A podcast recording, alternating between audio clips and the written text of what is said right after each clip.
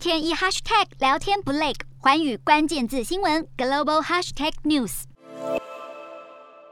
整座城市被炮弹炸毁，街道上一个人影也没有。来不及撤出的民众只能聚在一起互相安慰。俄国对乌克兰东南部港都马利波发动猛烈攻势，造成居民流离失所，还对驻守当地的乌国军队下达最后通牒。俄军与乌军人数悬殊，相差约十倍。自从俄军对乌东地区发动新一波攻势后，有多达两万名佣兵加入俄军，合力围攻马利波。俄军也二度向死守马利波的乌军延长最后通牒，但乌军视死如归，坚决不投投降。乌克兰当局也表示，准备在马利波与俄罗斯谈判代表在没有任何附带条件的情况下举行一轮特别谈判。同时，乌克兰也宣布已经与俄罗斯针对建立人道走廊一事达成初步协议，派出九十辆巴士，二十号由马利波撤离六千平民。美国国务卿布林肯表示，马利波的情况非常骇人，呼吁所有能够透过人道走廊逃离的人尽速撤离。坏消息是，二十号马利波撤离平民的工作再度因俄罗斯军队的炮击而宣告告失败。乌克兰副总理维列舒克谴责俄军没有遵守临时停火协议。根据联合国数据显示，自俄罗斯入侵乌克兰以来，已经有五百多万人逃离乌国。这是欧洲自第二次世界大战以来发展最快的难民危机。但乌克兰一位国会领袖告诉欧洲议会议员，莫斯科当局在非自愿的情况下，已经将五十万人从乌克兰遣送至俄罗斯，呼吁红十字会与失踪者取得联系。